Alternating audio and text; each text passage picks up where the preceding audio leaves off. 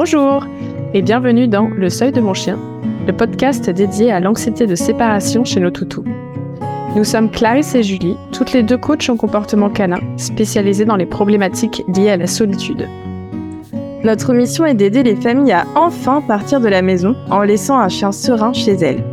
Dans ce podcast, nous serons transparentes sur tous les aspects de cette thématique. Nous vous souhaitons une bonne écoute. Dans l'épisode d'aujourd'hui, nous allons vous parler de l'impuissance acquise. Alors, ça va pas être un épisode très fun. Si vous l'écoutez, il faut être dans une, une journée euh, plutôt positive où vous avez de l'énergie, parce que qui dit impuissance acquise dit maltraitance, forcément. Alors, on va commencer par définir qu'est-ce que l'impuissance acquise.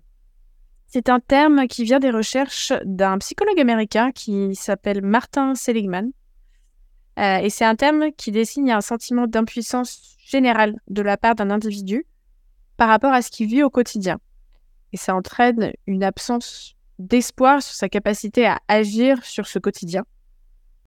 Donc l'impuissance acquise, ça a été mis en évidence par donc une étude scientifique qui est pas très euh, positive, on va dire.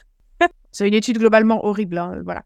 Il y a eu deux groupes de chiens un groupe de chiens qui ont été installés dans des cages, qui ne pouvaient pas s'échapper et qui ont été choqués avec des chocs électriques. Et il y a un autre groupe de chiens qui ont été placés, dans des cages similaires, mais eux pouvaient échapper aux chocs électriques. le, le, premier groupe qui a été placé dans des cages où ils ne pouvaient pas échapper aux chocs ont été ensuite placés dans une cage similaire qui pouvait par contre échapper aux chocs cette fois. Et ils ont observé, les scientifiques, que les chiens ne tentaient même plus d'y échapper. Et contrairement à l'autre groupe de chiens, qui eux pouvaient échapper dès le début à ces chocs, ils apprenaient rapidement comment éviter ces chocs et reproduisaient les comportements de fuite et d'évitement. Donc des comportements qui sont naturels chez le chien. Donc en fait, qu'est-ce qu'ils en ont conclu? C'est que euh, les individus du premier groupe auraient appris qu'aucune de leurs réponses comportementales ne fonctionne. Et donc, ils ont juste arrêté d'en proposer. Ils se sont résignés à subir les chocs électriques.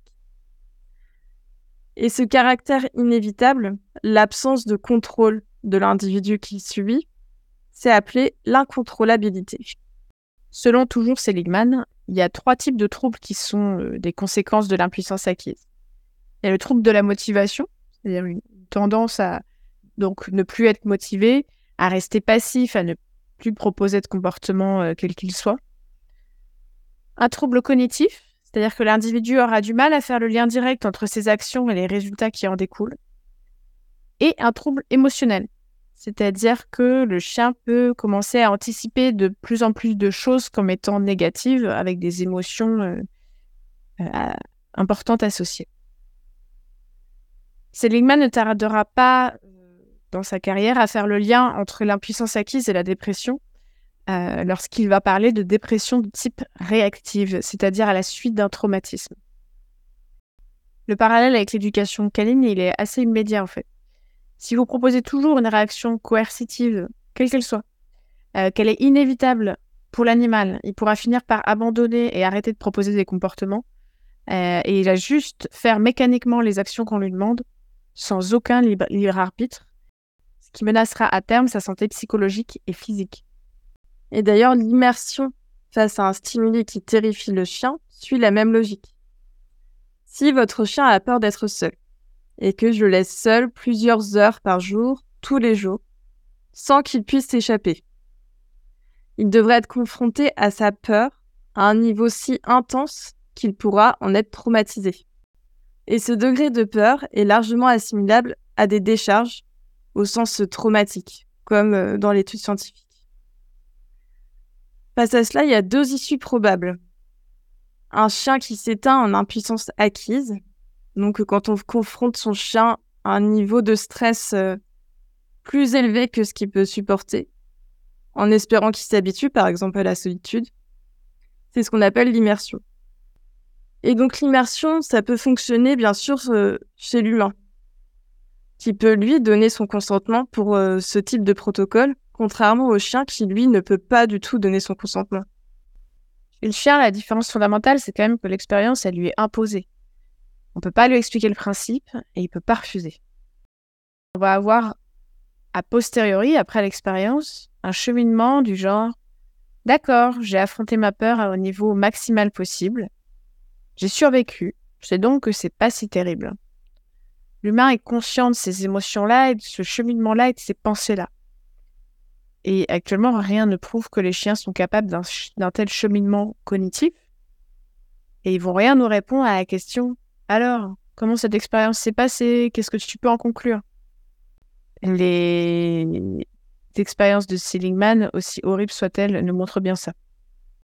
Et en plus, qui dit qu'un chien qui ne réagit plus du tout est soulagé Encore une fois, on ne peut pas le savoir.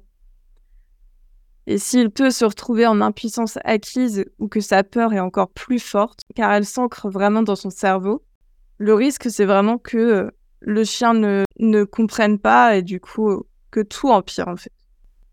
Si on revient à l'anxiété de séparation ou plus largement au problème lié à la solitude, pour les chiens qui paniquent totalement pendant plusieurs heures en l'absence de leur humain et qui euh, brusquement ne présentent plus aucun comportement évident de mal-être, en tout cas pour les non-initiés, pour ces chiens qui arrêtent d'hurler à la mort, euh, qui arrêtent de racler les murs d'un seul coup, alors que leur humain n'est pas rentré et que rien n'explique cet arrêt brusque, je dirais que la première urgence, c'est de vérifier que le chien n'est pas en train de tomber dans la puissance acquise, qu'il n'est pas en train d'abandonner.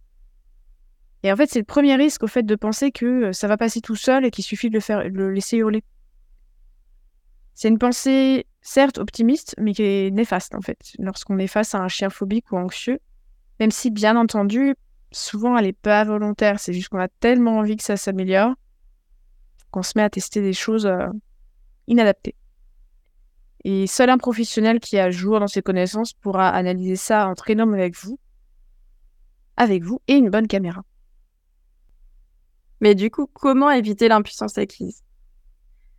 Eh bien déjà, on peut apprendre à lire son chien, son langage corporel, pour justement vérifier qu'il n'est pas en impuissance acquise, qu'il n'est pas en état de stress.